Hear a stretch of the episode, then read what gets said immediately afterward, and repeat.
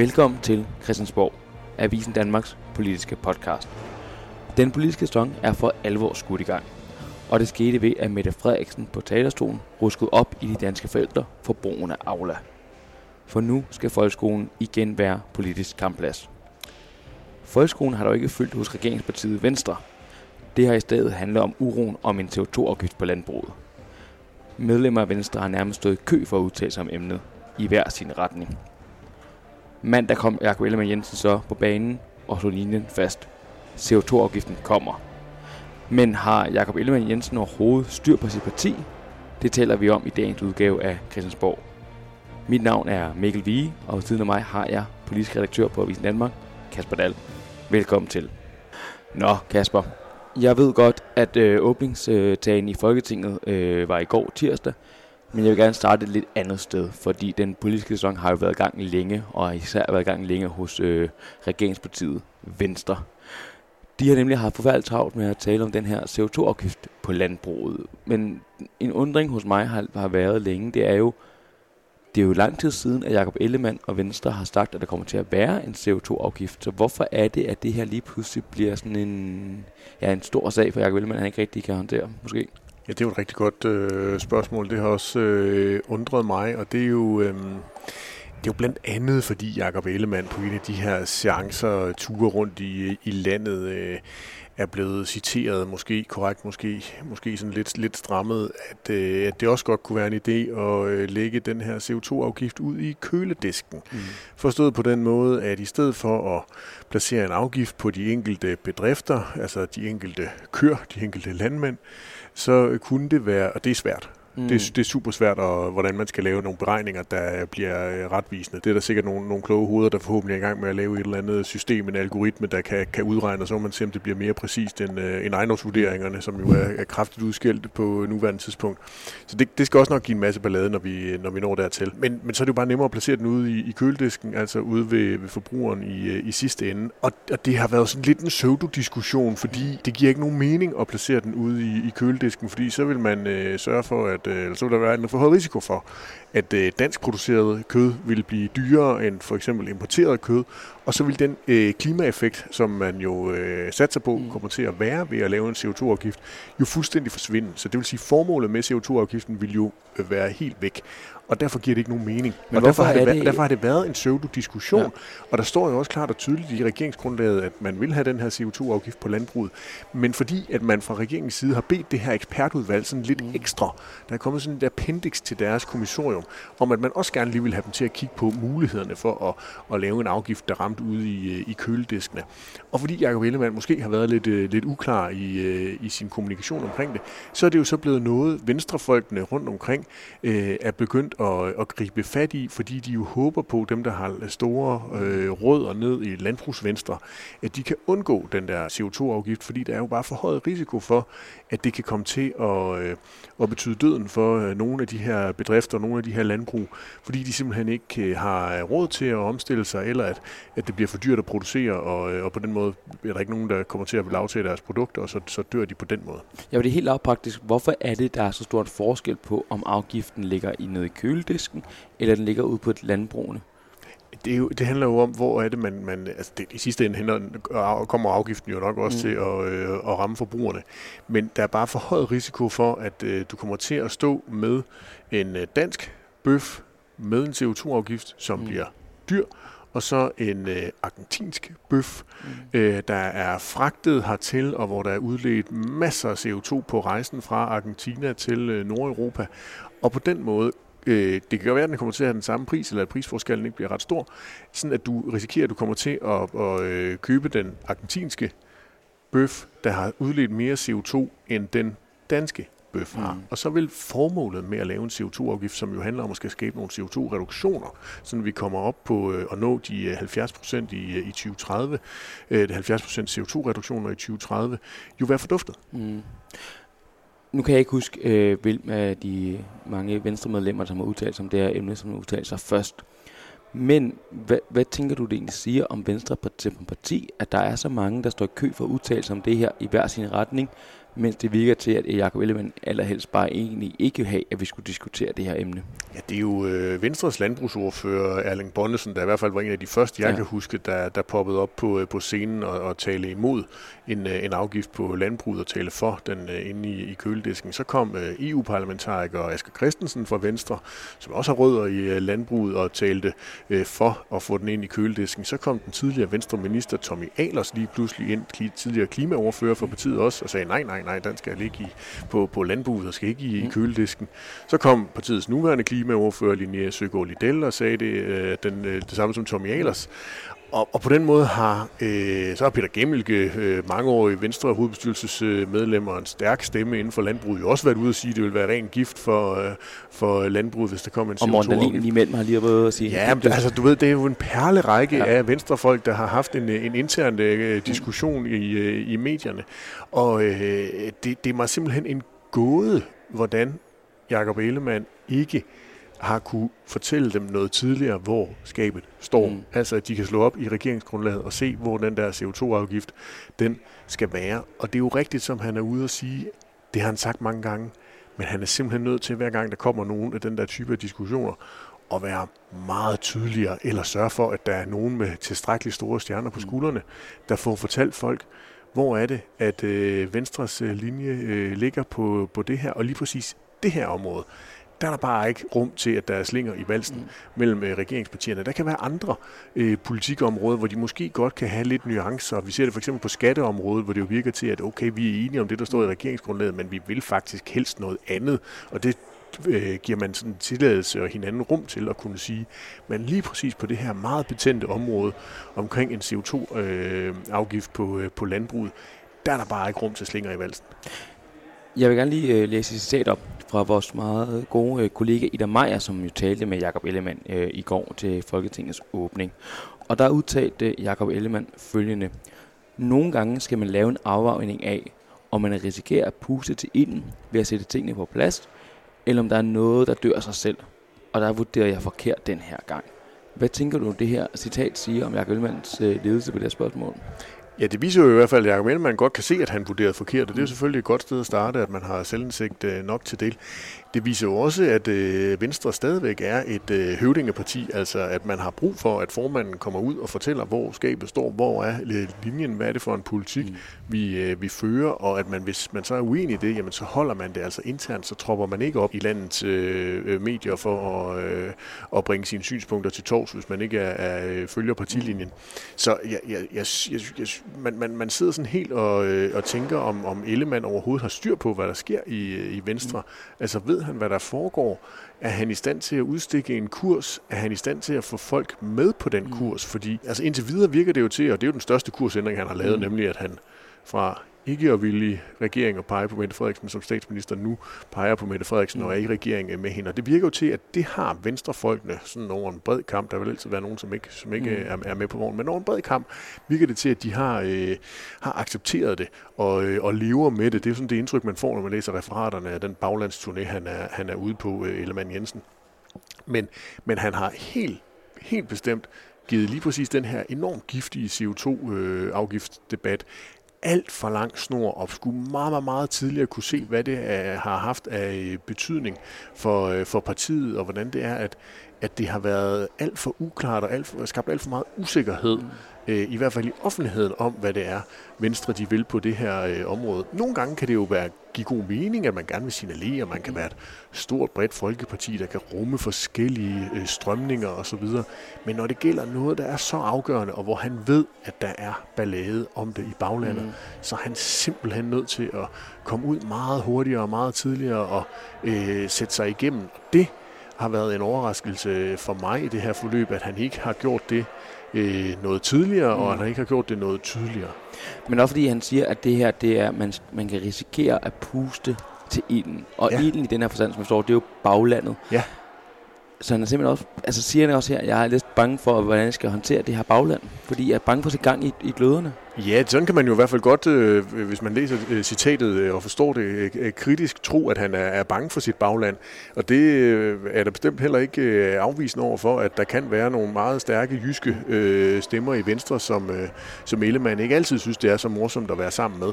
Men han er jo nødt til det. Mm. Altså, nu har han langt om længe fået en ministerpost som økonomiminister, der gør, at han også burde have tid til at sørge for at passe og pleje det parti, han også er formand for.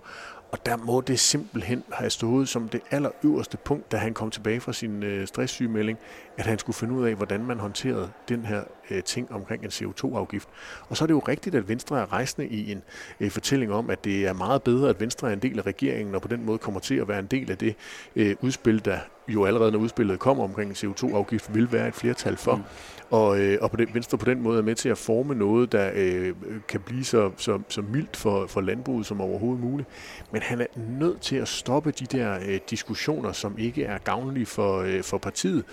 Med mindre det for eksempel, som jeg var inde på tidligere, handler om skat, hvor det jo er helt åbenlyst, at selvfølgelig Venstre, Danmarks Liberale Parti, vil gerne sætte alle skatter ned og synes måske ikke, at Lars Løkkes top-top-skat er verdens bedste opfindelse. Men den har man nu ligesom gået på kompromis omkring, mod man så får noget andet.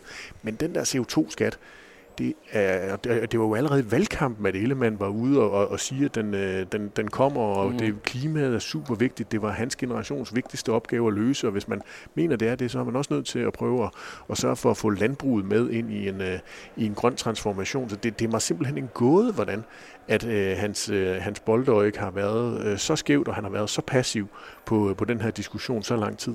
Men hvad er dit indtryk, når du snakker med venstrefolk? Nu er det jo slået fast, i hvert fald i en eller anden grad, at den her CO2-afgift, den kommer på landbruget. Hvad er dit indtryk, når du snakker med venstrefolk? Hvor stor utilfredshed er der omkring det, og kan det skabe et problem, bare alene den politik, der bliver ført? Jo, men der er selvfølgelig masser af venstrefolk, det man jo også kunne se, når man fulgte debatten, der har gået rundt og håbet på, at der kunne være sprækker, at der kunne være lommer, og man har grebet efter det der halmstrå, som Ellemann gav med at ligesom åbne for tanken om køledisken i stedet for bedriften. Så selvfølgelig er der en kæmpestor nervøsitet ude i Venstres bagland, fordi der er rigtig mange, der har berøring med dansk landbrug i større eller mindre grad. Dansk landbrug har jo en masse følgevirksomheder og følgearbejdspladser koblet på sig, så der er jo mange, der er afhængige af i deres hverdag og liv, at der er et velfungerende dansk landbrug. Og det er man selvfølgelig sådan helt ind i ens privatliv jo bekymret for, hvilken forandring ved den her CO2-afgiften medfører.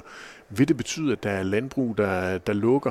Er der mulighed for, at man kan være skynde på den her grønne transformation? Kan man overhovedet lave grøn landbrugsproduktion? Altså er det overhovedet muligt at klimaomstille landbruget? Så der er jo masser af bekymringer for fremtiden i den her sektor.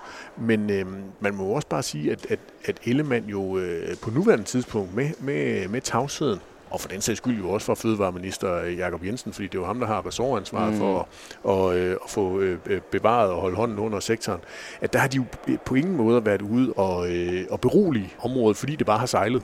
Og debatten bare har været fuldstændig sluppet fri. Det er jo enormt liberalt egentlig, men måske ikke lige helt så gunstigt for Danmarks Liberale Parti. Lige her til sidst, inden vi går til næste emne, det er jo umuligt at forudse i fremtiden, men så alligevel, nu har Jakob Ellemann ude at sige, CO2-afgiften, den kommer. Er det her så et overstået kapitel for Venstre, og nu er der ro på bagsvingen? Jamen, min forventning er, også i kraft af det høvdingeparti, som Venstre jo er, at så klapper man helene sammen, indtil man hører noget nyt, eller indtil der kommer noget mere konkret. Nu på et eller andet tidspunkt i løbet af i år, skulle der jo gerne komme en afrapportering fra det her ekspertudvalg, som senest har kigget på, hvordan man lagde en CO2-afgift på industriproduktionen i Danmark, og nu også skal kigge på landbrugsproduktionen. Og det vil jo selvfølgelig være med til at åbne for en ny debat, når de fremlægger nogle modeller. Og der må man også antage, fordi Ellemann han får den rapport, før den kommer ud i offentligheden, at han kommer til at være rimelig tydelig i, hvad er det for en model, han kan se for sig. Og så går der selvfølgelig et kæmpe lobbyarbejde i gang fra Venstre og regeringstoppens side med at få overbevist især Landbrug & Fødevare, som jo er den helt store centrale organisation til at finde ud af, hvordan kan vi lave en eller anden model for afgiften, men jo samtidig også alle mulige tilskudsmuligheder til sektoren, for at de så kan blive understøttet i at lave den her grønne omstilling, så det ikke er noget, de skal ud selv og finansiere det fulde beløb af, fordi der ved vi jo også, at gældsfaktoren i dansk landbrug, den er ganske, ganske høj. Det er nogle meget forkældede bedrifter, der er rundt omkring, og det er jo langt fra alle, der overhovedet har mulighed for at kunne lave de økonomiske investeringer i deres produktion, der er påkrævet. Jeg må indrømme en ting også nu her. Det er i morges, da jeg mødte ind, der var jeg jo lige nødt til at spørge dig, om du ikke lige kunne gennemgå Aula for mig. Fordi for mig er det jo lidt en mytisk ting, der bliver talt rigtig meget om, og jeg kan forstå, at det har en stor betydning for landets forældre herhjemme. Ja. Og nu skal vi også lige pludselig til at diskutere det på Folketingets talerstol, fordi det er så stor en del af det danske samfund. Altså, hvorfor er det, at regeringen vælger, og folkeskolen og Aula af alle ting at åbne debatten med? Ja, der må jeg jo så også krybe til korset. Jeg er jo måske ikke lige så repræsentativ for den udgave af Aula, som Mette Frederiksen har set sig sur på, nemlig folkeskoledelen, fordi jeg jo kun har oplevet Aula i vuggestuer og børnehaver. Der synes jeg faktisk, at det er et ganske glimrende setup, så jeg er jo ikke blevet pint og plaget, som statsministeren åbenbart er, og ikke mindst også, som hun har en oplevelse af, at landets folkeskolelærer er. Så man kan sige, at Aula er jo nu blevet billedet på en tendens, som Mette Frederiksen ser, altså at der er mange forældre, der blander sig i ting, de måske ikke burde blande sig i, at de enten burde lade deres egne børn selv klare, eller de burde stole på, at folkeskolelæreren og skolelederen og skolebestyrelsen er i stand til at håndtere. Så på den måde er billedet af Aula jo nu blevet et billede på den reform, som Mette Frederiksen jo ikke vil kalde en reform. Hun kalder det jo bare sådan et oplæg til en modernisering af skolen, men hun lægger jo op til nogle ganske, ganske store forandringer, må vi forstå, i den danske folkeskole, der kan have reformkarakter. Mm. Nu bliver vi forhåbentlig klogere i næste uge, når børne- og undervisningsminister Mathias Tesfaye kommer til at fremlægge regeringens mere sådan konkrete politiske udspil, men der virker det jo i hvert fald til, at de kommer til at fokusere ganske meget på, hvad det er for en kultur, der er omkring den danske folkeskole. Ja, hvorfor vælger det lige det her emne? For der står mange ting foran den af opgaver, men så er det lige præcis det her, hun ligger de fleste kræfter i, Mette Frederiksen. Jamen, det tror jeg, der er to årsager til. Den ene, det er, at man har simpelthen ikke kunnet nå at blive enige i regeringstoppen om den her såkaldte frisættelse af den offentlige sektor, som de jo skriver skal være helt historisk i deres regeringsgrundlag. Det ville man nok meget gerne have kunnet præsentere noget på, men der er uenighederne, de ideologiske forskelle er simpelthen for stor på nuværende tidspunkt mellem de tre regeringspartier, og mit indtryk er, at der kører rigtig meget papirarbejde og frem og tilbage i regeringstoppen omkring det her område, så man på et eller andet tidspunkt kan enes omkring det. Og så er den anden jo, og det er jo sådan den mere positive udlægning, nemlig at jamen, når den her valgperiode eller det her regeringsmidterprojekt på et eller andet tidspunkt slutter, så vil Mette Frederiksen meget gerne have, at noget af det, der kommer til at stå i historiebøgerne, det er, at man gennemførte store, store forandringer og reformer af uddannelsessystemet. At man simpelthen trimmede, optimerede, fokuserede hele uddannelsessystemet fra folkeskole over gymnasier, erhvervsskoler og universiteter til en mere moderne tidsalder. Vi så det med universitetsreformen før sommerferien, hvor man også gik ind og kiggede på det. Og nu vil man også gerne have, at man får en folkeskole, som for eksempel bliver mere målrettet nogle praktiske fag, at den bliver mere inkluderende, så flere elever føler sig i bedre trivsel i folkeskolen, fordi man kan rumme flere på mange forskellige måder. Så det er jo det, der er hendes sådan helt overordnede helikopterperspektivmål med det. Fidusen er jo bare, at når man snakker den danske folkeskole, jamen før man kan se den fulde effekt af det, så går der 10 år, fordi man er nødt til at have børnene igennem alle klassetrin fra børnehaveklasse til 9. klasse og se, hvad det så er, der kommer ud i den anden ende. Men noget af det, der også som regeringen og særligt Socialdemokratiet har fået meget kritik på det seneste, det er jo omkring det her. Først har de snakket om arbejdsmoral, og danskerne skulle til at arbejde noget mere. Mm-hmm. Nu vil hun også til at opdrage på de danske forældre om, at de skal lade lærerne være autoriteten og holde sig lidt tilbage. Arbejdsmoralen har hun fået meget kritik for. Nu går hun jo ind og skal til at opdrage danske forældre. Altså, er det ikke farligt, det landskab, som regeringen går ud på nu her, foran til også de meningsmålinger, som de har? Jo, det er vildt farligt territorium. Jeg forstår heller ikke den der moraliserende del af selve udspillet. Det var der sådan set ikke, det var der nødvendigvis ikke brug for.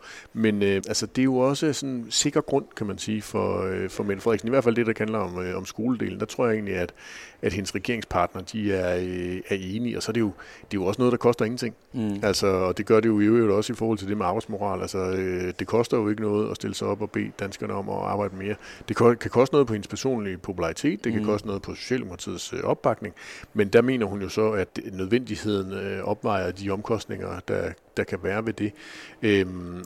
Og uden sammenligning i øvrigt, så er der jo faktisk meget god mening i den der opfordring til at komme med, at vi skal arbejde noget mere, forstået på den måde, at Mette Frederiksen ved jo godt, at vi er nødt til at have flere hænder. Vi er nødt til at sætte en prop i den der behov eller lyst til samfundstendens til, at vi gerne vil arbejde mindre og bruge vores velstand til at stemple ud af arbejdsmarkedet, fordi hvis vi skal have et velfærdssystem, der fungerer, jamen, så er vi nødt til at finde hænderne et andet sted fra. Det nemmeste for hende, det er for dem, der er her, til at arbejde noget mere, ellers så skal de komme udefra. Og den udenlandske arbejdskraft har hun bare ikke ret meget lyst til at skrue meget mere på. Der synes Mette Frederiksen allerede, at man er gået ganske, ganske langt i forhold til at lempe på vilkårene for at komme til Danmark og arbejde. Og skulle gå yderligere ned ad den vej, som eksempelvis Moderaterne meget gerne vil have. Det er ikke lige det, der sådan står øverst på Mette Frederiksens dagsorden. Så hellere tage nogle krigsskadeomkostninger ved at bede folk om at arbejde.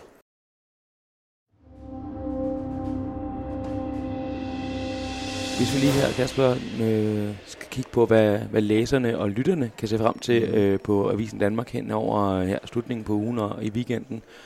Hvad har vi så op tilbud? Jamen, vi har jo en åbningsdebat i morgen torsdag, hvor jeg ved, at du og Ida Meier kommer til at sidde og lytte intens til den, og det betyder jo så, at brugerne af Avisen Danmark.dk og lytterne af podcasten ikke behøver at gøre det, fordi de kan bare gå ind og læse jeres reportage, der udkommer der torsdag aften. Og inden der skulle vi jo gerne have bragt en historie om, at SF og Pia Olsen Dyhr meget gerne vil gå i gang med at kaste nogle flere milliarder ud i den offentlige sektor, nemlig hele 2,4 milliarder, som partiet går til finanslovsforhandlingerne med. De mener, der skal bruges ekstra ude i kommunerne med det samme, simpelthen for at holde hånden under den nødlidende velfærd, som SF's formand Pia Olsen Dyhr, hun oplever derude. Nu er jeg ikke politisk analytiker nu, men man kunne godt forestille sig, at der snakker lidt om skattelettelser og velfærd i morgen. Ja, det er rigtigt. Altså, det er jo altid sjovt, at statsministeren selvfølgelig forsøger at sætte en dagsorden med sin åbningstale, og så går der lige et par dage, og så kan det være, at det, der bliver et store emne nede i Folketingssalen, det bliver noget helt andet, og altså, der skal nok blive snakket folkeskole i morgen. Det tvivler jeg slet ikke på, men jeg tror også, at det bliver nok skattelettelser og velfærd, der kommer til at blive den helt store dagsorden, når politikerne de stempler sammen til den der maratondebat. Husk at følg og abonner der, hvor du lytter til din podcast, så kommer vi helt automatisk op. Vi lyttes ved.